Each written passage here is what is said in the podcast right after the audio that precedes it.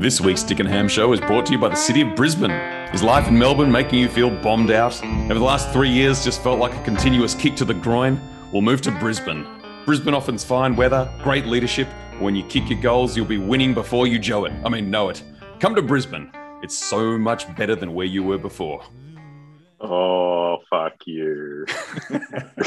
It's the Dick and Ham show. Joining me is a very excited Boots, Sam, and as Dave is unavailable for this podcast, we're in dire need of diversity. We've managed to find another private school educated white male from the eastern suburbs of Melbourne who also supports a powerful AFL club. Here's Will. Hi, Will. How are you? Good, thanks, Hugh. How are you? I'm good, mate. How are the rest of you guys? Good? Incredible after what happened with Joe Daniher that ad has just come on as part of our suite of advertisers in the last couple of weeks. So yeah, our commercial team's really been working hard to get, you know, investment from some of the northern states, and yeah, it's going well. Our legal department is about to look into it, so let's see where it goes to. I'll pay your salary, mate. So. So exciting episode. We're not going to do any of our normal bullshit. Instead, we're going to be doing some alternate bullshit, which is essentially an episode fully dedicated to previewing the AFL season, which kicks off on Thursday night with the Tigers and the Blues. Firstly, before we do that, just very quickly, and we can talk about it in depth later. Has anyone seen any of that Amazon documentary about last season? No. Okay. Well, that was a good segment. We might cover that. And cut. We might cover that next week then. All right.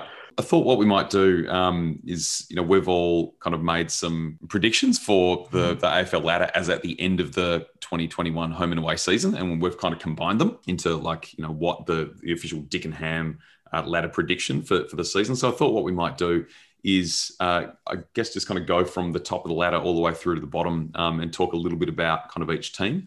We'll focus a little bit on the top four, and then, you know, some of the other teams who are probably in the mix for finals. Then there'll be a handful of teams that are probably in no man's land, and then some at the bottom. So we'll talk a bit about that. And once we finish that, we'll talk about our premiership predictions, to have some thoughts around who's the first coach who might get fired. And then we've got some special hot takes from each of us as well. So all of us had these top three teams in some combination in the top three. Geelong, actually, we had at number one. We had Richmond coming in at second, and then Brisbane sitting there in third place. So, you know, maybe Boots, did you maybe want to talk a little bit about, you know, the Cats? You know, what does success look like for them?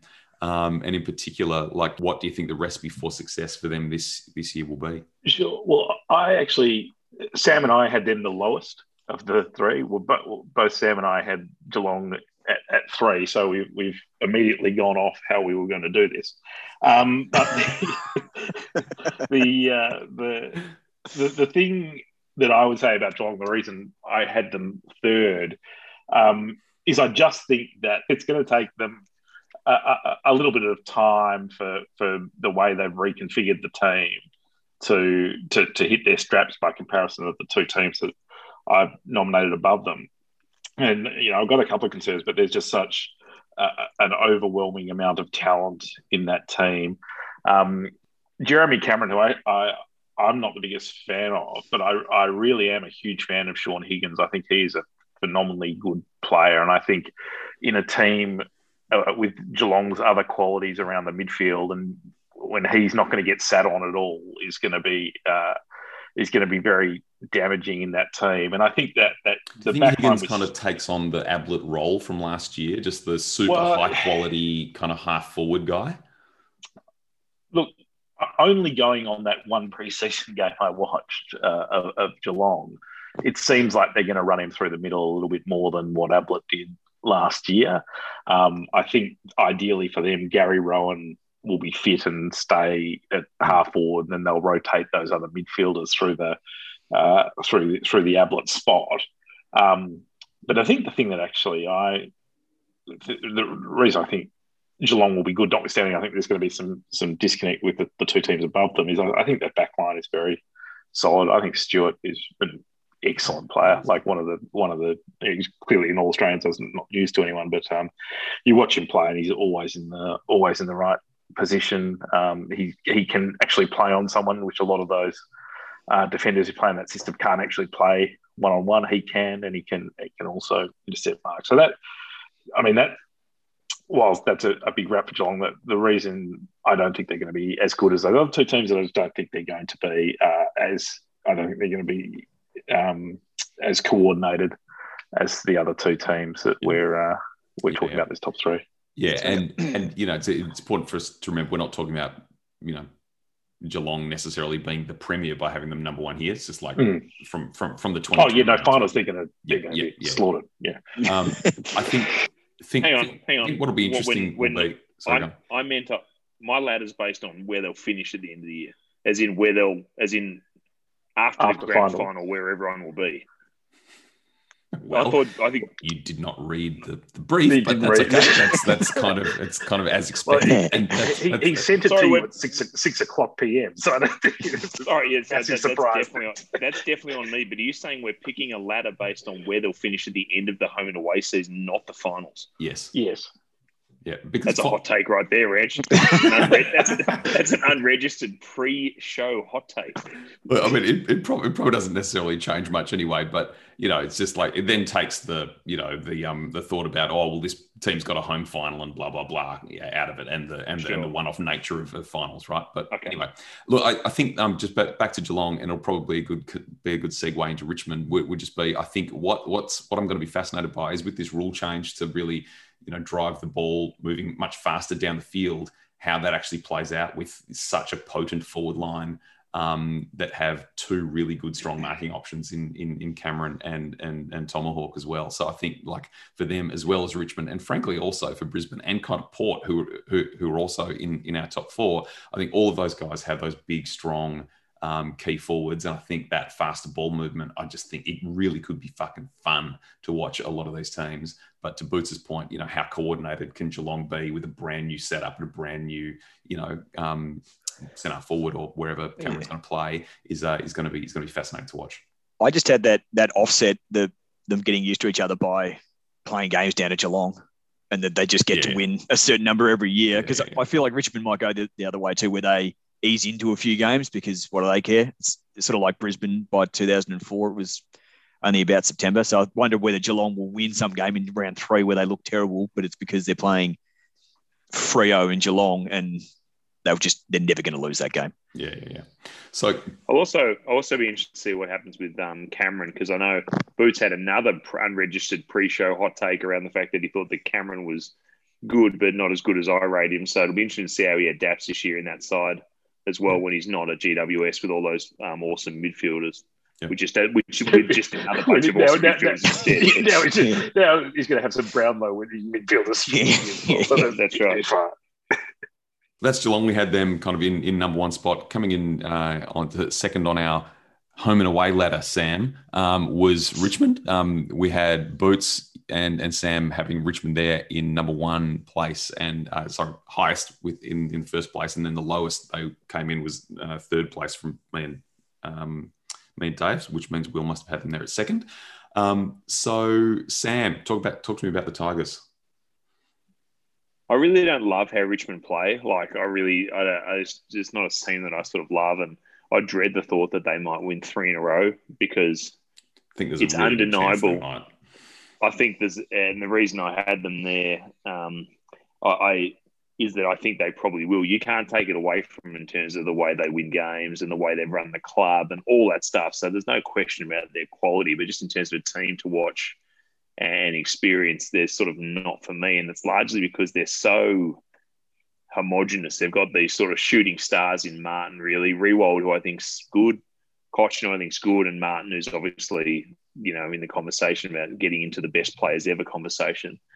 And then just like 18 other guys who I'm like, I don't give a shit. Like I just don't give a shit. And so like they're, to use some NFL terminology, they're very kind of scheme driven. Like they're not necessarily driven by the execution of, you know, exceptional players, for instance. Now they happen to have exceptional players, but, you know, outside of those, you know, top 6 or 7 guys you're talking about, you know, it feels like you could almost kind of replace so many of those other guys, but as long as they do their job, they're really good. It's a bit like the Patriots, kind of, in a way.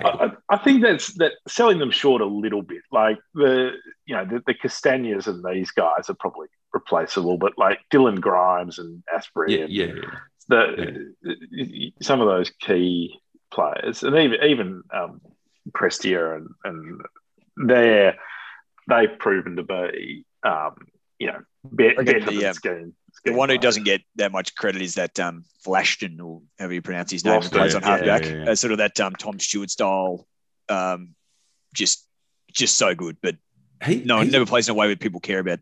He's fascinating actually, because like he was an extremely high draft pick who for the first I don't know how many years of his career was kind of crap. Like it seemed to me like he didn't really do very much. And Sam, you and I are having a conversation about this kind of earlier in the week. Like how often is it that a player just has these little tiny flashes, perhaps kind of for the first however numbers like for the first however many years of their career, and then all of a sudden actually become genuinely good. But I think you're right, Will. Like it's very rare that happens. So he had a lot of raps on. He was it was a second round pick, but he was also like captain of Vic Metro. Yeah, and he was captain. I thought it was a first round pick. I swear it was. No. I think Boston. I think you can find was like the second pick of the second round. But there was a way we could find out. Yeah. If only someone had the internet. But he was captain of Vic Metro, and for a while they were trying to play him in the same spot as they were playing Brandon Ellis, notwithstanding the different body shapes, and kind of Ellis was the preferred player, and then it just it seemed that Boston became the much better version of what Ellis was, even though Ellis is more of a possession accumulating midfielder who's now stuck on the Gold Coast. Yeah. Pick 9 he was, by the way. It was pick 9. Yeah. Look, I just want to be clear, because people are going to write in. This is not a question of how good Richmond are, because I picked them to finish fucking first. So I don't know what else I can do other than that. But like that Hawthorn team that won 3, there are just teams that find a way to win games and don't play particularly interesting football, in my opinion. And I feel like Richmond are that. Take Dustin Martin out of the team, they just don't give a shit. And so having said that, they do have almost more than certainly anything since Hawthorn, like you said, Ranch, a scheme where it feels like you could chop out 6 guys, replace them with 6 other bodies, and everyone knows where to run and knows what to do, and it's incredibly effective. And if I'm honest, Geelong are flighty, super talented, especially now, but flighty. West Coast, I don't know. You never know, that team that might come from the long grass might be Brisbane. Can I really see Brisbane beating Richmond at the MCG in a final? I mean, not at the moment. And frankly, even if Brisbane crushed it this year, I probably still can't see them doing it. You know what I mean? So that's my gut feel, sadly, is that Richmond probably win again. And then it's 3 and 4 years and they're an all-time team with 16 guys whose names you don't know. Yeah. Including the guy who won their best and fairest last year, who I'm pretty sure I've just actually not heard of. Anyone knows him off the top of their head? I'm Googling it as we speak. Right. It wasn't Short, was it? Oh, yeah, it might have been Short. I think it was, yeah. Who the fuck is Jaden Short? I think he was previously famous for the photo after the first grand final, wasn't he? Was that him? Well, I thought that was Broad, wasn't it? That was Broad, right? Yeah, sorry. Not just Richmond, other midfielders. It's another one. It's anonymous Richmond halfback flankers. I'll tell you who he is. He's a between 5'11" and 6'2" guy of medium build who can kick quite well and run off halfback, because that's every player. So speaking of who I think is another really good coach, we've got Brisbane coming in here at third, led by Chris Fagan up there. I think all of us had Brisbane at number 2, except Dave, who had Brisbane coming in at 3. Obviously, there's a big recruit up there that's probably dangerous if both Sam or I talk about. But Will, you want to talk to us a little bit about Brisbane? Yeah, absolutely. So first of all, in some ways, they're hard to get a read on because they were incredible last year and great to watch and good to watch the year before. But then last year, it's so hard to judge because 80% of the season was in there. Yep. It was in their state. So, but that doesn't take anything away from the fact that they've got Neil, they've got a bunch of other guys. Losing Rayner on the weekend hurts just because he's got a bit of X factor down there. But the whole season. Yeah, he did his ACL. But yeah, they've got Andrews. They're just well set up across the ground. There's not an immediate weakness that I can think of. And I think Hipwood's always been the player for me that I was wondering when he was going to suddenly be better, because he looks like he's going to be amazing at all times. And yet it's been however many years now and he still sort of floats in and out of games. So with Daniher going there, if Daniher can play and can be good, then that frees him up as well. And then I think it really makes it dangerous. So yeah, and certainly like what I've found myself addicted to reading about how well Joe Daniher is going up in Brisbane. But yeah, I can't quit that guy. But like in all the kind of preseason stuff, and even a little bit in the preseason game, like it looks like those two are actually working pretty well together, and that's just a super exciting combination, I reckon. Daniher so far really has looked great. He hasn't missed a training session. He had like 8 shots at goal and gave away another one in the practice match they had, and he didn't even do that much in the Amy game that they played the other day. But he still kicked like 2 or 3 goals or something like that. So yeah, I think he obviously I'm an Essendon person, and it kind of kills me that he's not playing well for us. But I'd be thrilled to see him play really, really well up there in Brisbane. But I know you have a different point of view. But it's going to be a crying shame when someone rolls into his knee in the first 5 minutes yeah. and fucking plays the game again. So that'll be very sad. Even harsher when it'll be you because you're flown up there for the game. Yeah, on the field. When someone has just run off the side of the field. Yeah. So with Geelong and Richmond, I feel like what does success look like for those guys? And I think success in 2021 is being the premier for Geelong and Richmond. For Brisbane, I almost feel like making the grand final would be a successful season for them. Do you guys agree, or do they need to win the flag to have a successful year in their eyes? I think making the grand final is meeting expectations. I think a successful season is winning it. Mm. I think when you've made the prelim the year before, and what did they do? What did they do in the year before that? They went out in straight sets. They lost straight sets. So they had that. This is our first time in the finals. Yeah. They've had the one where they've made the prelim. Yeah, and they beat Richmond in the finals last year too. In the first round of the finals, I'm pretty sure. Yeah, they did. Right? But they, again, it's like they're so excited though. I mean, they're everyone's second team. They're the Dogs. They're the new Bulldogs from like 4 years ago. What is just on a more Ranch mentioned before about the new rule on the mark and it's seemingly opening. Now I've watched probably bits of 2 preseason games, but it did feel notionally far more open. Now it's also preseason, so hard to judge. Did anybody watch? Or did you watch more than that? Do you think it will be more open, or do you think? I watched a half a game. I think in the second half of a game in which Geelong was barely trying, it did open the game up a fair bit. But I think we've got to see it with live bullets to know kind of how, first of all, because any team worth its salt that thinks they've figured out a way to neutralise that is not going to pull it out in the preseason that's true. To do that. So I think back to the point that Ranch and others were making about having a coaching advantage, I think there'll be guys, who think they've got a handle on, and in their intra-club games that they haven't filmed will have, thought, well, here's how we at least slow that down and stop. Because I think the thing that's really going to open up is switching the play, right? Because you're going to be able to handball to a guy who's just running straight behind the person on the mark, and they're not going to be able to run with that guy to cut off that option. And if anyone's trailing them in, they're just going to get a running start at putting a 60-metre kick diagonally across the ground. And the other one's into the corridor is the same way, because the guy on the mark can't sneak sideways to cut off that. Yeah, exactly. Just fill the space in a sort of zone type. Basically, the guy you're taking the guy on the mark out of the game. And I thinking that some coaches will think about, well, actually, let's not man the mark. Let's let them play on. Yeah. Like drop that guy back so he can move sideways, so he's not on the mark. There's no one on the mark, and then just play it from there and let them get that 5 minutes. Yeah, that happened a couple of times that I saw in the preseason. So I think you're right. I think that'll happen, and maybe that kind of neutralizes it. I really hope it doesn't, because more than anything else, like as we're seeing with these top 4 teams, Geelong, Richmond, Brisbane, and we'll get on to Port in just a second. All 4 of those teams have really super exciting forward lines, and fast ball movement to really maximise all those key forwards and those kind of creative, little half forward guys like Rozee and everything at Port. It's just going to be freaking cool. Like I can't wait. It really could be exciting. So I hope it works. It did feel like too, just looking at the scores, and this is also probably because last year the scores were low because the games were shorter too. That suddenly I'm like, geez, 130 to 110. Look at that. Yeah, wow. So many goals. Yeah. Wow.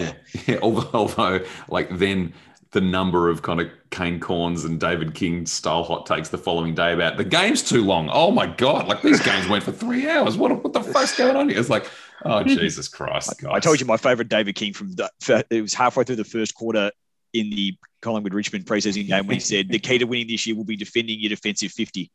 Yep. Yep. Good talk. You think so, David? Yeah. do you just say good talk? Yep. Excellent. All right. So then coming in fourth place is actually Port Adelaide. So Boots and Will and Dave had Port coming in as high as four. And Sam, you and I had Port coming in fifth. Certainly for me, I had them slipping down to fifth, not for any particular reason. I just had West Coast coming up in fourth place for me. I just think we forget that they're actually really good, West Coast, and we'll talk about them soon. But, you know, just so many games in Subiaco, I just think that's just a little advantage over others. And Port are still young. A couple of injuries here or there might just kind of derail them a little bit. But, you know, I've been a fan of how Port Adelaide play and how Ken Hinckley coaches for some time. So I'm super excited about Port. I reckon they're really fun to watch, just like Brisbane. I think kind of success for them, I think, is making the grand final. Boots, you might have a view to say that they need to win it perhaps as well. But I just think for a young team, particularly kind of where they've come from, making the grand final would be successful for me. I'm certainly looking forward to seeing those young South Australian players continue to develop and just seeing Charlie Dixon, who I'm still convinced is the largest fucking human in the league, you know, just absolutely kind of tear teams to shreds. It'll definitely happen against Essendon because it happens every year with them. What I'm not looking forward to is seeing Orazio Fantasia, you know, play 22 games or something. Not just be, you know, like hampered by a fucking calf or a hamstring or a hangnail or some shit like he was with us for years and years and years. But that's Port. Sam, what do you reckon? I won't lie. Like, I don't know about them. They're weird because they got hot a couple of years ago, you know, and then they've kind of been pedestrians in sand, including a couple of classic Port sequences where they've kind of lost their shit, like that game against Brisbane where they tried to get like tough on them and just gave away like 20 goals and 5 50-metre penalties and 3 reports in the first quarter. And so, but yeah, last year they came back. So I quite like the look of them. I like that Charlie Dixon guy. I'm not sure he's super good, but he's definitely massive. And so, yeah, I reckon they can shake it up. It's almost like there's just presumably the only real way, unless Geelong are better than we think, that something surprised, like, it's just who's going to be the X-factor team, you know what I mean? And maybe it's Port who are suddenly a lot better, or maybe it's someone we're not even expecting. Like, but did Port play in the prelim last year?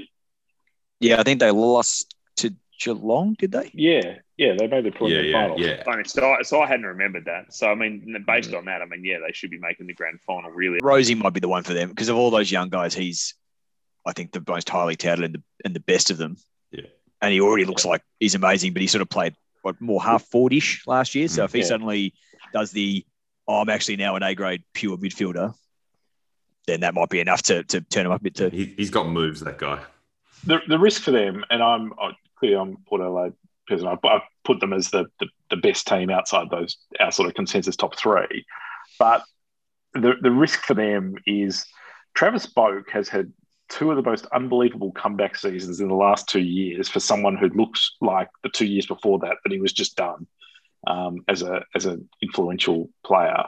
And came back, and I think he's finished top three in their best and fairest in both years and was the highest polling player in the Brownlow for them. There's a risk that he goes off, or as in falls off, to not be a terrible player, but just not be as good as he was.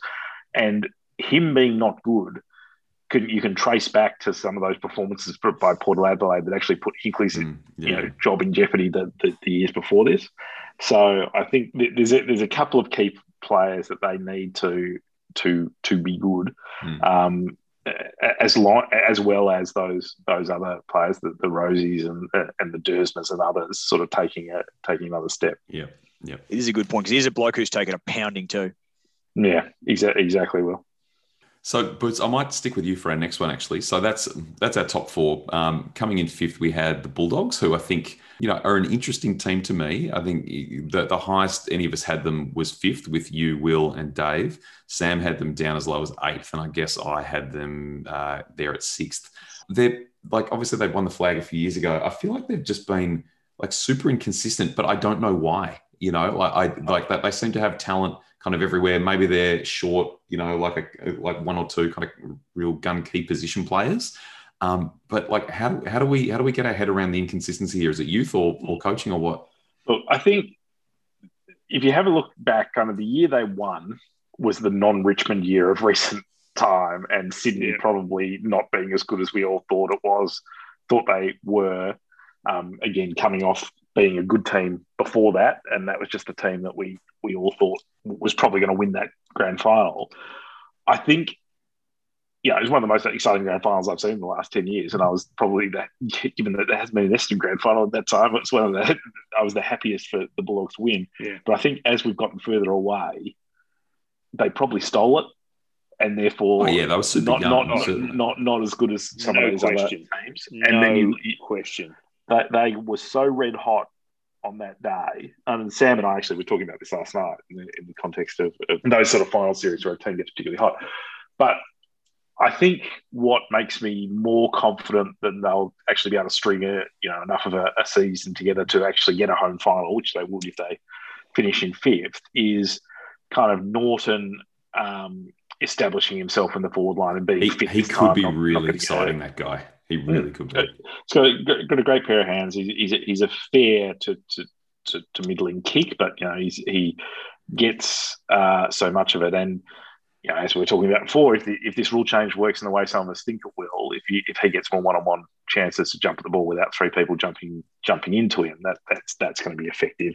And so then you're thinking you've got McRae and Bontempelli, and you know that in and of itself, with a pretty solid midfield around it, will make them competitive. And then it's just, is that back line going to hold up when the sort of pretty offensive midfield, when the game turns against them? And that's what's killed them in these in the last 3 years, really.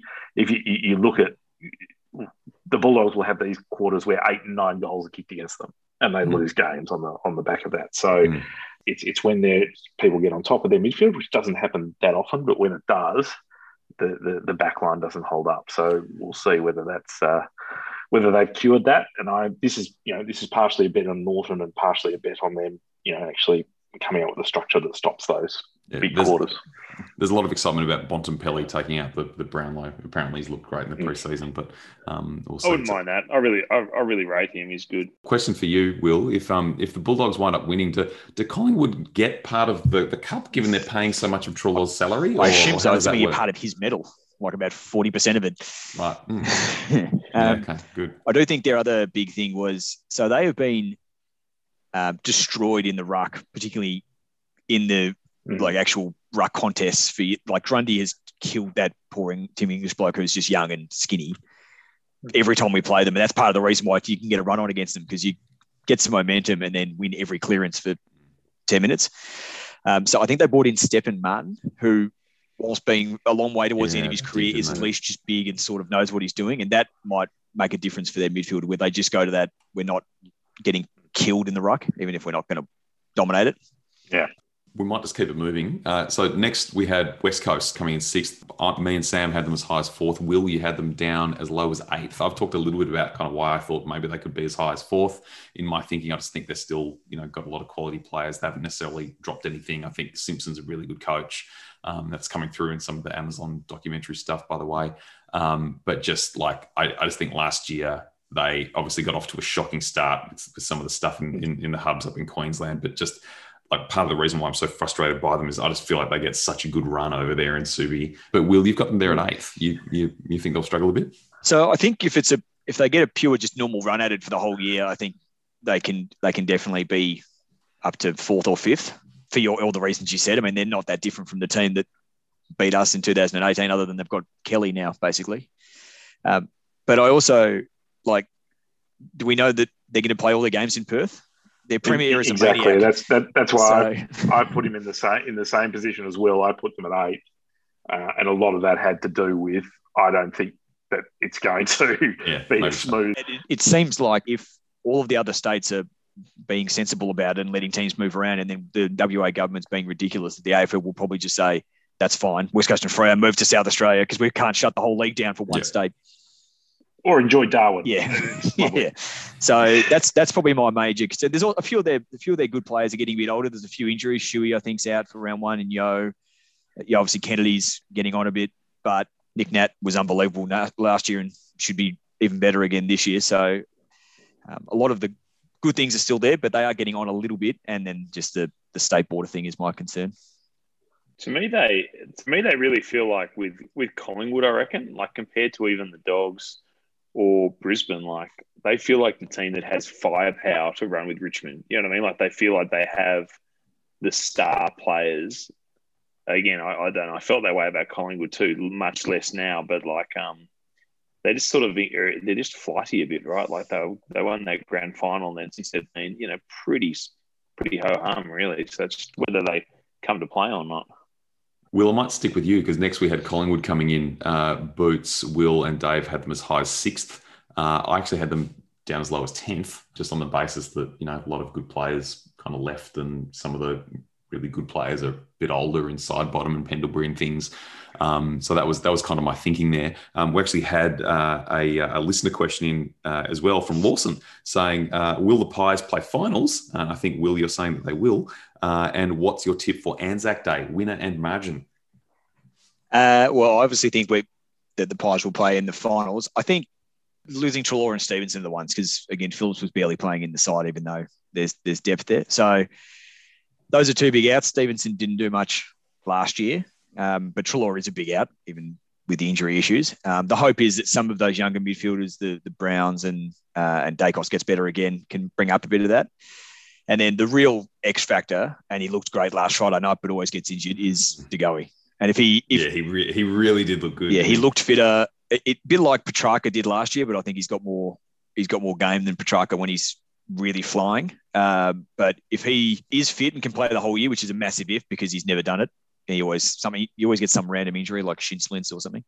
If that happens, then that's him by himself would almost be enough for us to play in the finals. So yeah, that's fair. That's sort of where I'm at. The young guys they drafted seem like they're pretty good, but really it's a De Goey because of how good he can be. Yeah, look, plenty of high upside compared to last year from Grundy too, right? Yes.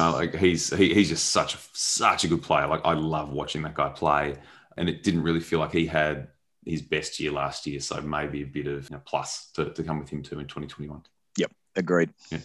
And for Lawson's sake, Anzac Day, what do you think?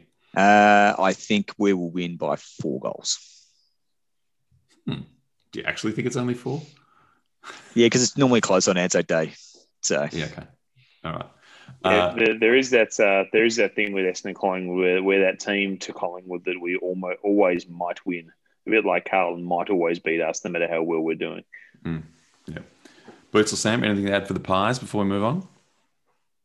No, look, I only to say that I had them at 6 and that I still think that there are enough good players there that I have more faith in them than I do the teams below them, other than perhaps I have more faith in West Coast. I really think they're is going to be some shit going on with that WA border that means that it becomes more difficult.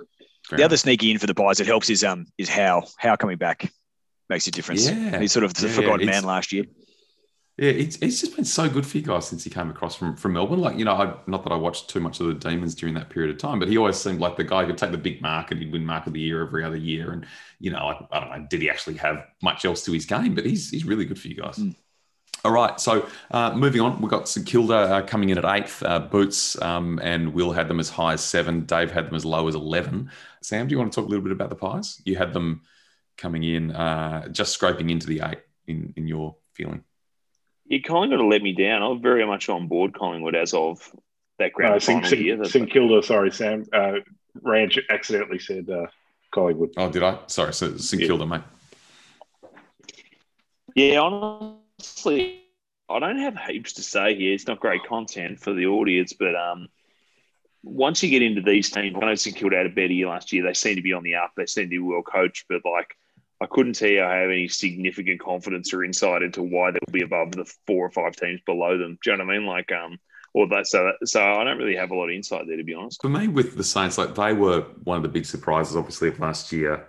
Every year I think there's at least one or two teams that kind of come from outside the eight and come in, and they were one who made a big jump forward last year with Brett Ratton as coach. Ratton was not really very well kind of thought of, certainly in general public, when he was the coach of Carlton. But it feels like everything you see from inside St Kilda kind of since he's taken on that job has just been great. Like their culture seems wonderful. Like they've got this good group of young players coming through. They are a team that could kind of go either way, I reckon, this year. Like it wouldn't surprise if they did, you know, drop back a little bit. They've been cruel with injuries, including bloody Max King, who got hit in the head with a golf ball and is now out in round one with a fucking concussion.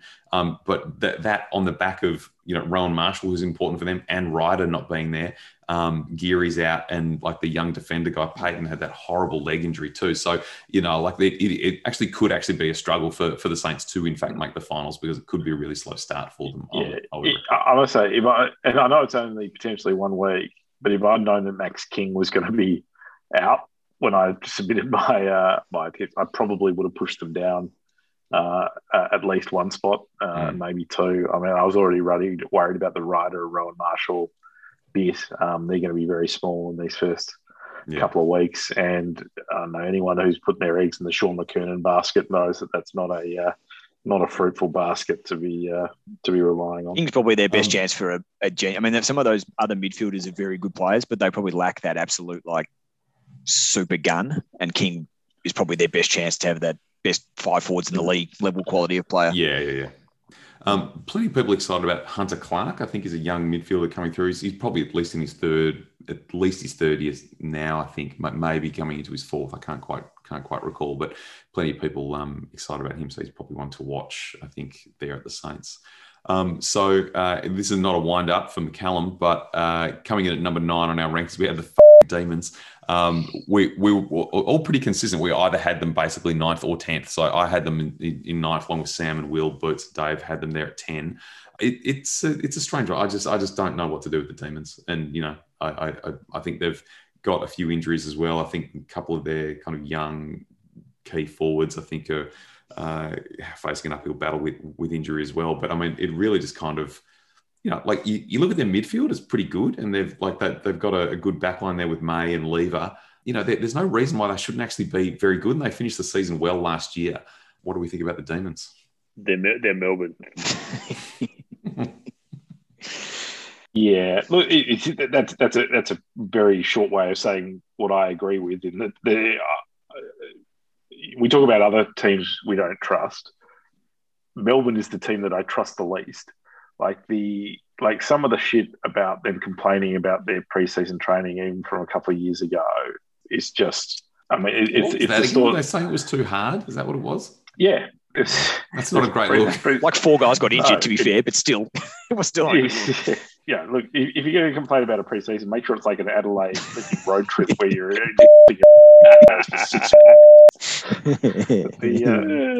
That's when you can complain about a preseason. So the.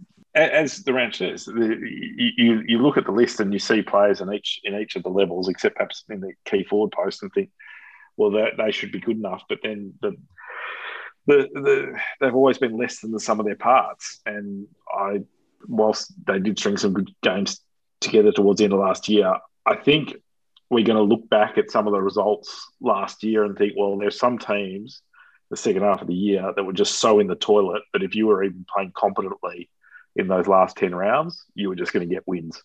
And I suspect that's what we'll find with Melbourne. And I think this year will be a little bit different from that perspective. Yeah, I think that's fairly well said. We'll talk about first coach five later, but I mean... Oh, yeah, this is... Yeah.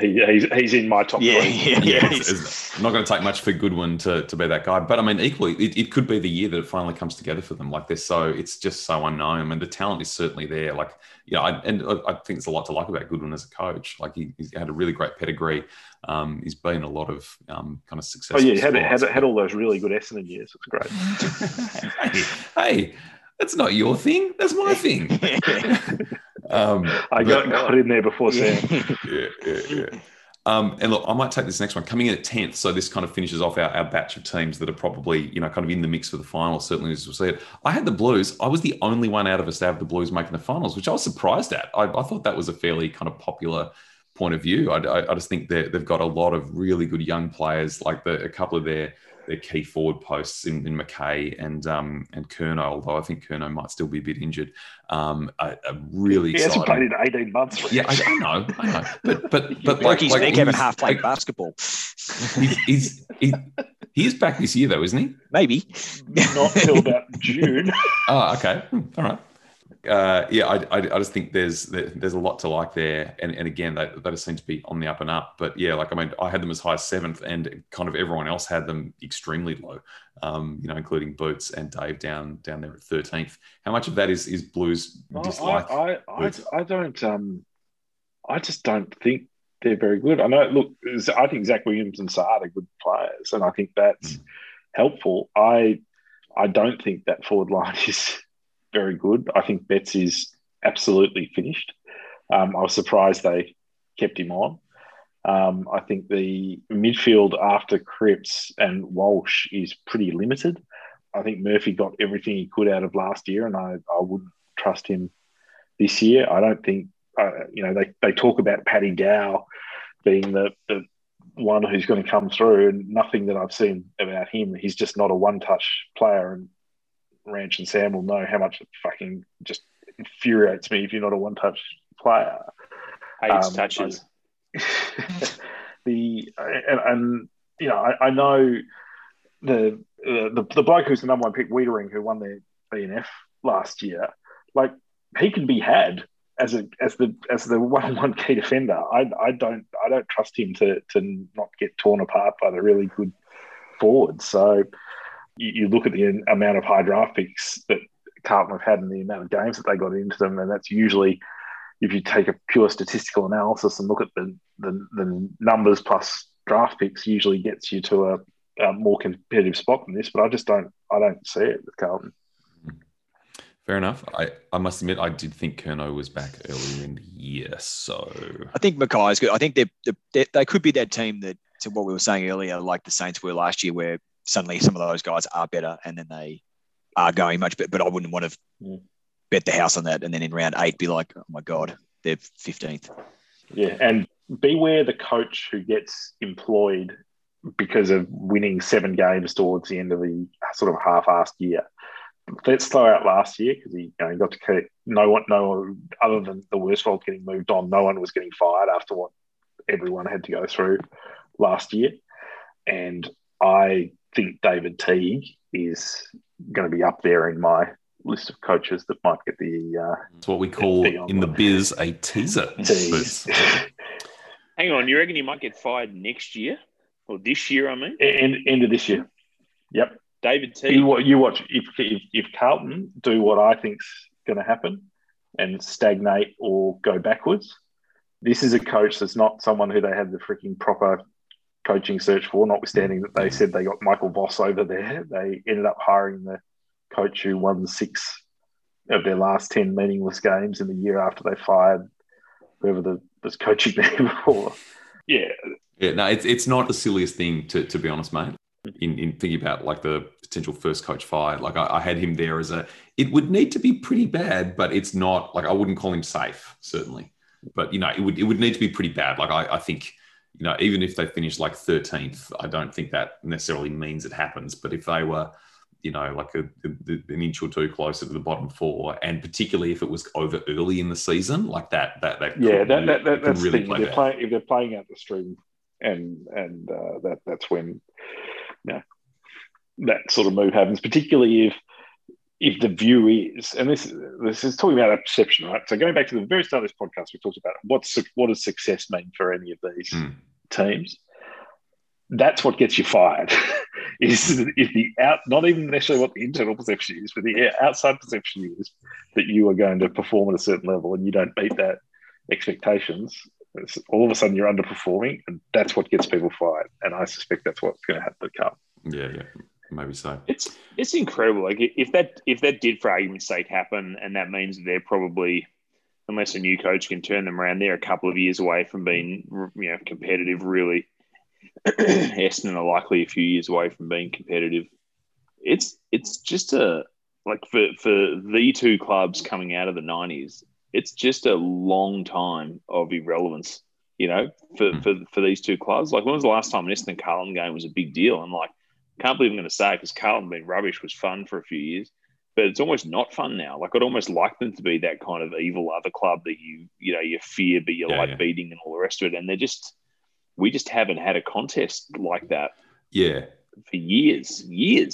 For years, along with Anzac Day, that kind of round two, round three, sort of like Essendon Carlton at the MCG was always like one of the highlights of the season. Right? But it's just turned into this kind of sad, pathetic affair. I know, and it's for a long time. Yeah, and you ask about Carlton, and I mean, I must admit, my first thought is, which is be the same with most people when they're asked about Essendon, is sort of ambivalence. I don't know what they're doing. It doesn't really matter. Yeah, their coach. What was his name? I don't care. Do you know what I mean? Like, it's that's where they've got to. It's incredible how that's kind of happened. Yeah. Okay, so look, the next four teams we might kind of skip over, I reckon, because none of us are necessarily saying that we think there are a genuine chance for the finals. So we had GWS, then Fremantle, then Gold Coast, then Sydney coming in kind of 11th, 12th, 13th, and 14th. Sam, I think, misunderstood a lot of things, but he had GWS up there in 6th, which was perhaps a surprise. That's my hot take. Dave had Gold Coast sneaking into the finals, actually, which is interesting. I thought about that, but then I just couldn't kind of do it. I don't think it's out of the question for them, but there's so much unknown because they're so young. But yeah, like, it's a bit of a no man's land for these guys. I mean, it's not impossible that any of these teams could make the finals, but geez, it doesn't feel probable to me. So the one I just want to touch on was Gold Coast, which I think is the most interesting of those teams. You know, obviously, our listenership with a 90% attendance at Carey is quite interested in the fact that they've got like a number 1 and number 2 draft pick that played for Carey. I'm bloody excited to see Rowell play this year. That Matt Rowell was fucking unbelievable. You watched him walk in and go, I like Andrew McGrath, but yeah, I wish we'd had the first pick in this draft. Because he's going to be a superstar. And the guy they took too, you know, looks like he's going to be, you know, he's 6'2" and just runs around. That's Anderson, right? And that's Anderson, yeah. And he's super quick and looks like one of those guys that's going to rake and kick and just. The other guy to watch is Isaac Rankin, who is just. Yeah, he's when you talk about people who've got X Factor, yeah, he's got X Factor. He's also got that. He's got that fun thing too, where he's a pretty good chance to kick the 4 best goals you've ever seen, and then for some reason play on in the goal square and get tackled from behind and coach you the game. And just be like, this is so much fun to watch. Absolutely, and the other thing is, anyone who's got South Australian people in their life know that they think that they're going to get him to come back to South Australia as soon as he's out of contract. Is that right? Okay. Yeah, and they've got King up forward. Their key defensive post blokes, who have they got down back? Oh, so they've been playing Day there. They're fine there, which is, look, I think that's the reason we've all got them down here in this 11 to 14 slot is I think they're going to be exciting. I think they're going to kick goals, but I think they're going to have a lot of goals kicked against them, and I think they're going to be vulnerable on the road. Yeah. So it absolutely would not shock me if a handful of close games just happened to go their way and they do sneak in, and I'd be really excited. Like it's such a wonderful story if they were to make the finals. So Stewart Juice seems like a really good dude, and like a Matt Rowell-led team taking them to the finals for the first time would be brilliant. I'd love to see it happen. I kind of hope it does. I'd be shocked if they did, but it's the team I would like to see make the finals. Yeah, agreed. Sam, Will, anything else to say on GWS, Freo, or Sydney? I think Sydney's kind of interesting. You know, I'm really keen to see the key forward from WA. McDonald, is that right? Yeah. Name escapes me because I've had fucking 3 hours sleep, but they should be interesting to watch, but I can't see them being overly successful this year. I find Sydney, it's almost depressing because I've got an awful feeling like Buddy just may never play again. He's already got like a calf or something like that, and it's just I was so keen to see him kick 1,000 goals because for me, having not really seen much of Carey, he's the best player I reckon I've ever seen because I've saw him live a few times, so to have him run into the wall and just stop 8 months ago. My hot take may be related to Franklin. It's a tease. I think Freo are well coached too. I think Longmuir's a good coach, so I don't think they'll be great to watch because I think he's pretty defensive, but I think they'll be solid and improve a little bit. I didn't really know what to do with them in my kind of ranks. Where did I have them? I had them 13th, And part of it is just, I just don't really kind of know much about them. Like, I actually don't really watch them very much. I don't find them very exciting. So maybe that's kind of on me. But Boots, I did notice you had them there at 9. So I was actually really impressed with 3 Mile last year, considering all the shit they had to go to. You heard them complaining a lot less than West Coast did about the hand they were dealt.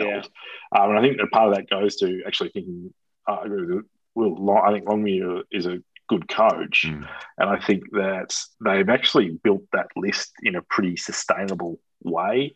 I just think they're going to be solid. And I think in a year where the teams below them, none of them I trust to be solid. So that's why I've got them at 9. Chera and I think it was Brayshaw were the two kind of midfielders that they took reasonably high in the draft a few years ago. How have they developed? Are they coming together?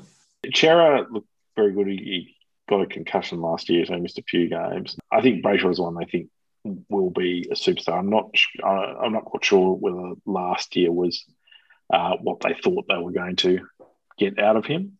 So in terms of what success looks like for those teams, I'm just kind of thinking, look, if they make the finals, that's bloody successful. I think Sydney, I just really can't see that happening. So for me, I think, like, success for them is just getting games into some of these young guys, a Buddy Franklin succession plan, and just, continuation of that strong culture of theirs. I think they'll bounce back fairly quickly, Sydney, but there's not a lot there to get excited about, I wouldn't have thought. So here we go. Oof, bottom 4. We probably don't need to spend too much time on this, guys. We had had the Bombers actually coming in 15th. Boots, you were probably the highest, not surprisingly, with the Bombers coming in at 12th. Dave had us as low as 17th, and the rest of us had us kind of somewhere in the middle. Certainly for me, I was not expecting anything this year at all. I just think, I was just kind of like, I hope we can get some wins, honourable losses, and just don't get blown out. Like, that's all I'm kind of hoping for, because we're really young and we've kind of either got old guys or quite young guys, and then we've kind of got a bit of a patchwork together of kind of middle-aged players now, is kind of how it feels. And so hopefully we can limit injuries on some of the older guys. Unfortunately, that hasn't happened, with Hurley now being out for presumably some time, if not the whole season, and a couple of other kind of key defensive posts. So, like, what's the Hurley timeline at this point? Oh, who would know? It's impossible to put a time on. I think he's had a severe infection that's seen him hospitalised twice in a joint in his hip.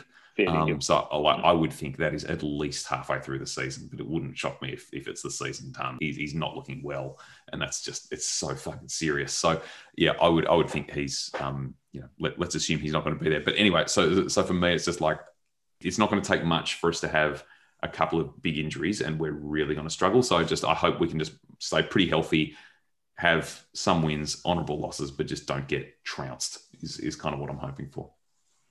That's the spirit. Yeah, I can't believe while I'm struggling to get up a lot of enthusiasm for this year. Fucking hell. Sam, anything to add before Boots talks me back from the ledge? Not really. I mean, it's well-trodden ground. It's underwhelming. I don't know. It's... But, fuck, I got nothing. I don't know. You're on fire tonight, Sam. It's going well. Boots. The issue, as Ranch has correctly pointed out, is that the list construction with those players who have gone out. So, Fantasia, Saad, Daniher, McKenna, all should have been 4 key players in that range that makes you a better team. And my view has been is that team at the end of 2017 was going to go as far as whether how much better Daniher got, and then when Shiel and Stringer and others came in, that was going to be the impetus for hopefully a team that would be would get into finals and win a final, and that didn't happen, and almost single handedly you could put it down to Daniher not being fit for those 2 years, and now that he's gone, that means there's a forward line that was nominally constructed around having a player of that sort in there, and now he's not there, and so you had to get it rebuilt. I'm happy with Rutten and Carousella, and I'm happy for them to try and put together what they think can be a system that works with the players they've got. I mean, they've got. Got 3 players that they got to take in the top 10 this year. Now, I think we all think that the draft and picking in the top 10. This year's going to be a bit of a lottery because you couldn't see any of these players play, or a lot of them play for 12 months. So we might get a bit sort of bigger variance than we've been getting used to in the last couple of years. But if they do hit on these players, and then hopefully it'll be the next, you know, a year now that you get games into these players and you get some competitive performances, and then it's that year after this that you're hoping to see the development and see a structure that can actually, you know, challenge to get back in the back into the eight. Now that's very disappointing for a team that hasn't won a final in as long as it has been for Essendon. But you know, once down here, decided to leave, there was no other choice. We pretty much all had the Hawks. In fact, all have the Hawks coming in here at 16th. I really don't know what to think of the Hawks. They've got a number of injuries. Obviously, Patton, I don't think is going to play. Scully's gone. The backman who loves fighting, what's his name? Stratton. No. The Sicily. He's out. Sicily. I feel like it really could be a struggle for the Hawks, don't you? Yeah, I do. I think they're still kind of nondescript like they were when they were extremely good, but now just without any good players. So Mitchell's good, and Jago O'Meara has been solid without being probably as good as they hoped. But and that Warple, I think it is, who won the best and fairest a couple of years ago. Yeah. He looks like he's going to be good. But yeah, they're just young. They've done what they probably needed to do, which is go into full rebuild mode once they got past the end of that era. Yeah. And I mean, Sicily is one of those guys you love to hate him. He's so annoying to watch, but he's so good. I assume he Boots wants to kill him at all times because I'm sure he's good against the Bombers and annoying. Yes. Everyone's good against the Bombers. Yeah, look, there's not a great deal to say. That's the guy who's captain.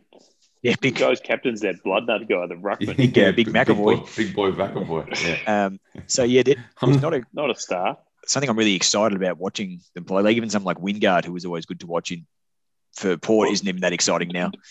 Do we think there's some issues, and look, this might come up with our as preview might be part of my hot take, but the Clarkson's management of the team over the last little while, and I know Rash just said, but we all, you know, that what they needed to do was clear out what they've done. But you know, the fact that they made Isaac Smith captain, and then a year later he's gone to Geelong. Now Stratton was captain, not Smith. So. Smith was captain when Stratton was out. Sorry, he was the vice captain.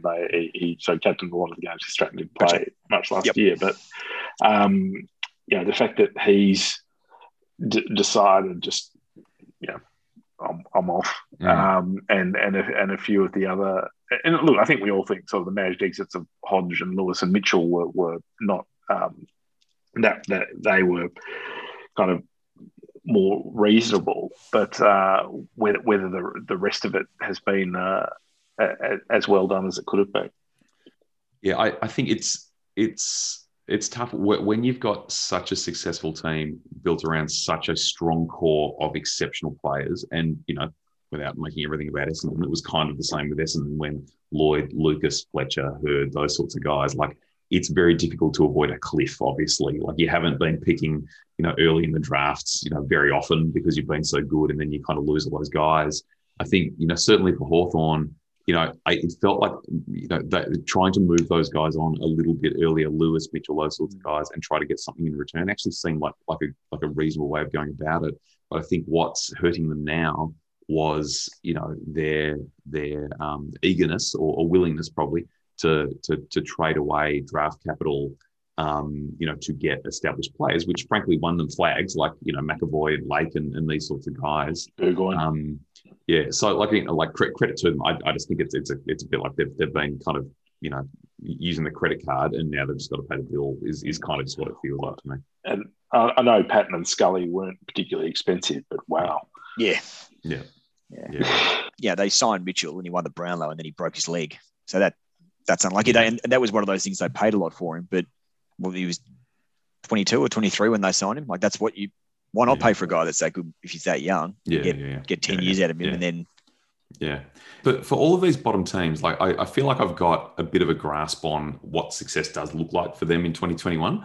But for Hawthorn, I really don't quite know. Like, I guess it's just, I'm not sure. You know, like, continue to get a little bit better or something. Like, that's pretty boring, and it's probably right. But I'm just not sure exactly kind of what they're looking for outside of just having talked to a couple of Hawthorn supporters who follow it pretty closely. They suspect that this might be a real bottom out situation. Yeah. That it could be. You know, and by the second half of the year, try not to win. Right. Yeah. And look, I mean, I'd still be pretty confident in them in the future. The Hawksman Clarkson's one of the best coaches ever. You know, like I think, you know, I'd still kind of back him to get it right. But I just feel like it's not going to be a quick bounce back. I wouldn't have thought. Yeah. Sounds like your hot take might be regarding his future anyway. So we might be discussing something different. Versus might be.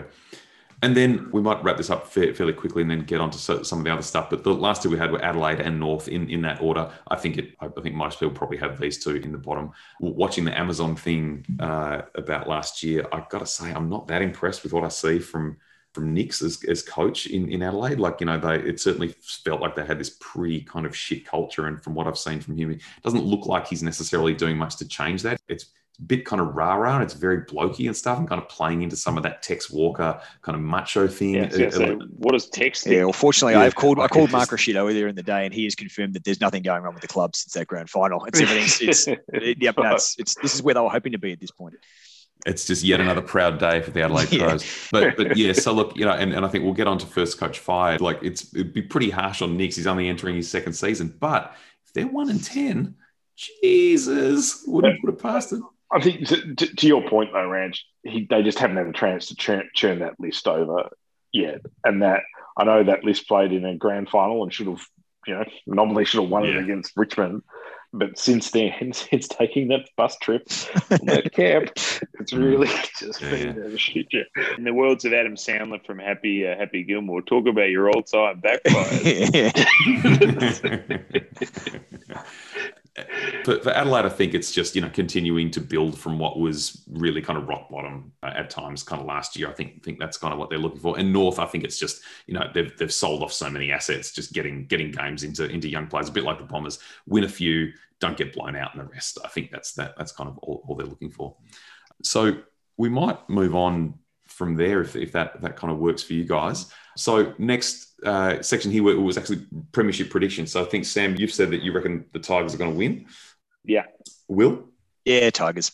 Probably beating Brisbane in the grand final. I don't trust the Cats. But yeah, it's exactly the same. Tigers over Brisbane. I'm going to say the Cats. I feel like it's incredibly hard to win premierships and to win 3 in a row, let alone 4 in 5 years. I just feel like something might just go wrong for the Tigers this year. Obviously, that happened not that long ago when in the year they missed out when they were dominant, and then they overcame, you know, Rance just missing the whole season and everything to win a couple of years ago. So it's not like they've done it without adversity. I just feel like the Cats are going to get there. You know, the pressure's on them, and maybe I'm doing it just so we're not all 4 of us saying Tigers, but I'm going to go with the Cats, I think. But if I could choose, probably prefer Brisbane or Port over either of them, frankly. But yeah, I'm going to go with the Cats. All right, so should we talk about first coach fired?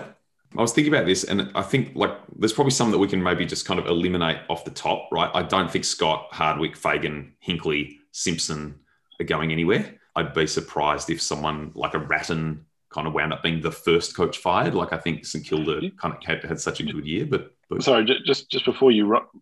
I mean, I don't think you can put a line through Hinkley. I think if you've got a coach... First coach fired. Yeah, but the thing is, if everyone else, if there's no other severe underperformance, i.e., everyone else kind of looks somewhat like this ladder looks like. If Port were the team that dropped down to out of the finals after kind of, I mean, he's already been through one review. You usually get one of those. You get one all club review and you survive that in the Buckley Hardwick model, and then it if it happens again, you're in strife. Chris Cotter would be the other one for that. If they somehow finish 7th and lost their first final, then there'd be a lot of heat for him. I agree with that. I suppose when I was thinking about this, it wasn't so much around is there a scenario where these guys could get fired. Well, yeah, I mean, of course there is. I was thinking very much in the you know, would they be the first coach to get fired, right? And yeah, fair enough.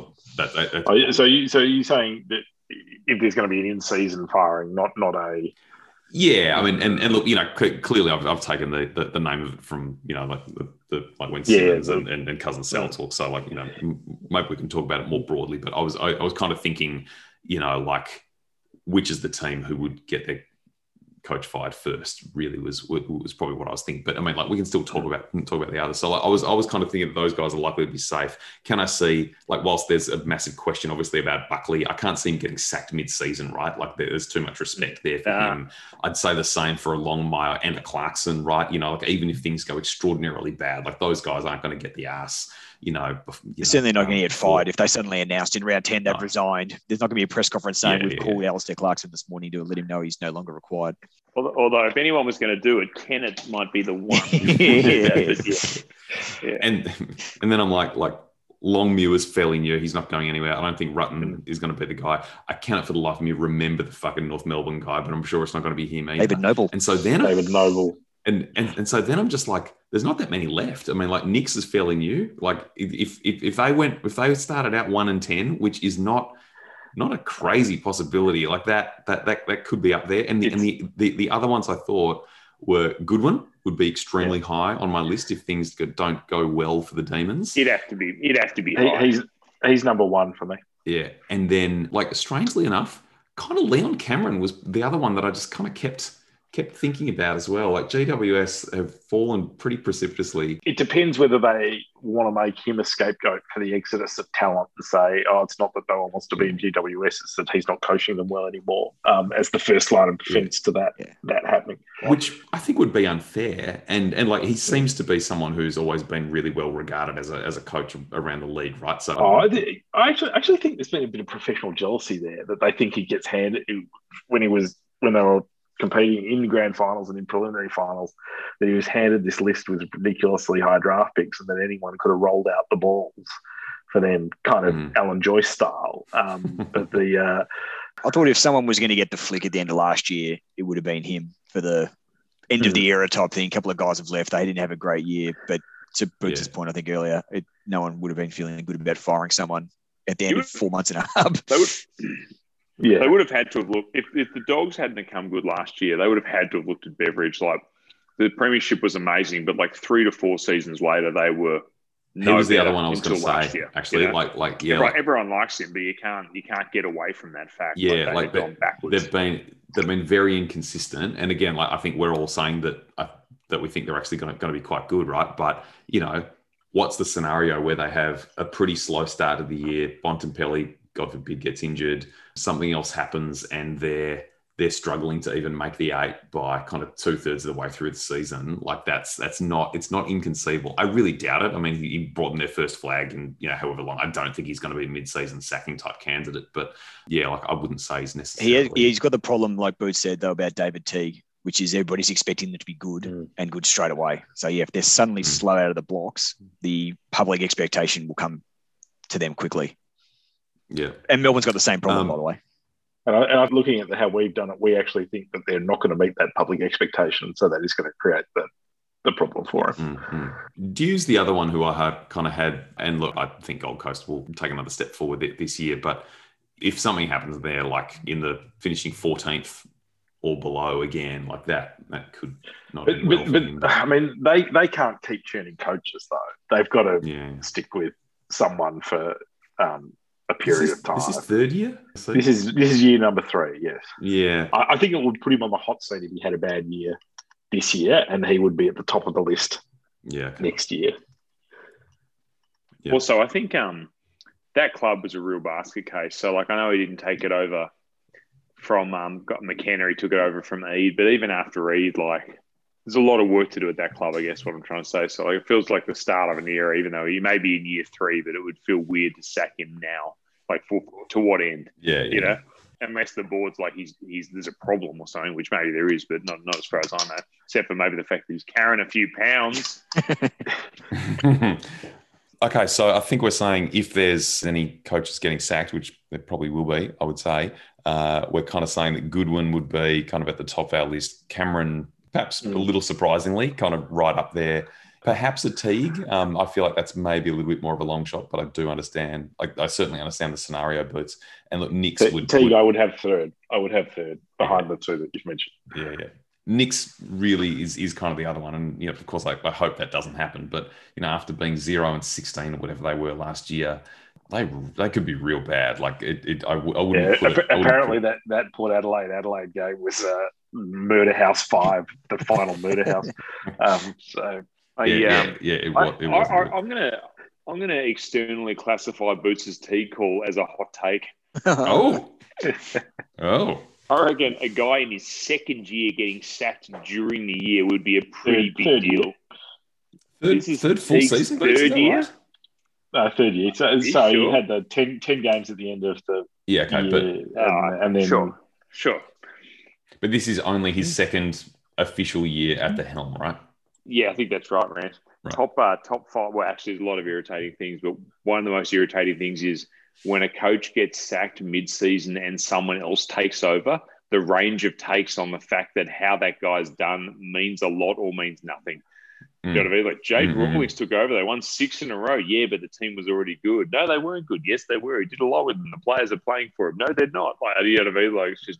meaningless, you know? Yeah. All right. So look, it's getting pretty late, but let's get to our final segment, which is hot takes, right? So I really forget kind of where this started. I think originally we were going to be like coming up with some of our best kind of hypothetical Cane Corn style hot takes, but then it quickly moved to we've probably got hot takes that we just don't realize are necessarily piping hot.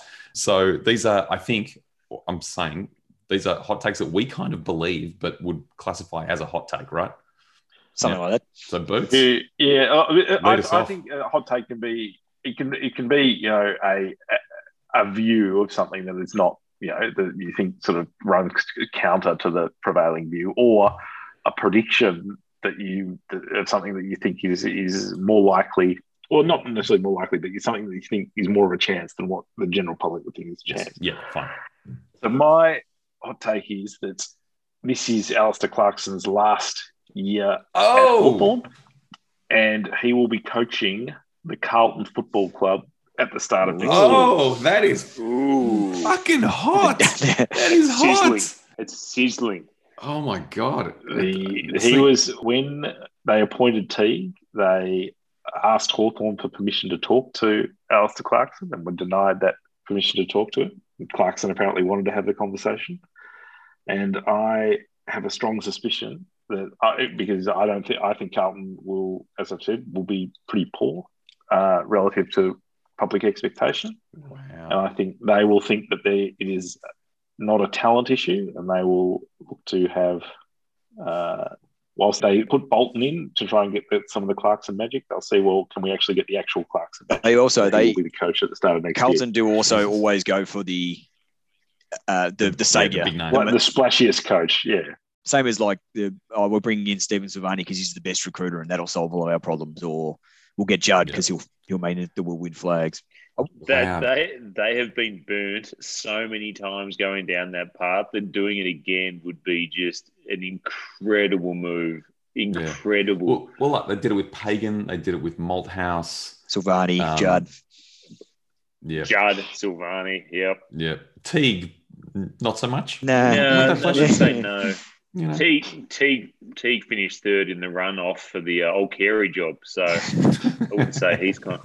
I was going to say to Boots' hot take is it wouldn't surprise me if the first half of that's true and the second half is it Clark ends up at Collingwood would be also a chance given that the footy boss from Hawthorn just went across. Yeah, maybe. That would be... part of me feels that if Eddie was still there, that would be a more likely chance if Buckley got fired because Eddie would feel the need to fill Buckley's position with someone of the highest credentials. I think Buckley could have burnt Olympic Park down and he never would have got fired by Eddie Maguire because it was his ego that kept him in the role, which meant that he was staying forever. Well, Boots, I got to say, my microphone is sizzling right now. It was so hot.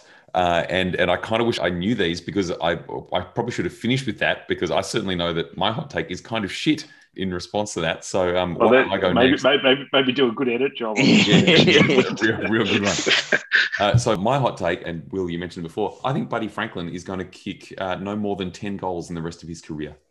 I think he's pretty much over. He'll limp back for a few games and he'll get a couple in the goal square or something. But I think we're basically done. That's my hot take. Not that hard. I'd describe that as lukewarm. Yeah, it's a tip and take. It's not very good. I didn't realise how hot you were going to be, Boots. It's hot, Boots. But did you see how many flavour mergies I said? Yeah, it was a lot of flavor. I did see that. But in fairness, your emoji game has really lifted recently, Boots. So like it was on brand. My God. So there you go. There's my fucking shit take. Whatever. Sam, what do you got for me? I must admit, I hope to have something better for this, but as I said, I got waylaid by trying to be too funny with it. I reckon my hot take is that Melbourne, Essendon and Carlton won't win a final until 2025 at the soonest. Won't win a final? No. So, sorry, Essendon, Carlton Melbourne. And Melbourne. That hot take's going to take way too long to be proven correct. Yeah, I know. It'll be fun along the way. Yeah, I mean, okay. It's Melbourne would be Melbourne have won a final at least in the last few years, so that'd be the fans most horrified. But I tend to agree. And when one of those teams does win a final in 2025, which team will it actually be, Sam? That I don't. Will be the Alistair Clarkson led Blues. Every club, because every club looks shit house until they're not, right? Like Richmond, you know what I mean? Everyone's like, same old Richmond, they're never going to win. And then you're like, oh, now they've won. You know what I mean? So Carlton, Essendon and Melbourne will continue to be sort of shit until they're not. But I don't know when that's going to be, you know?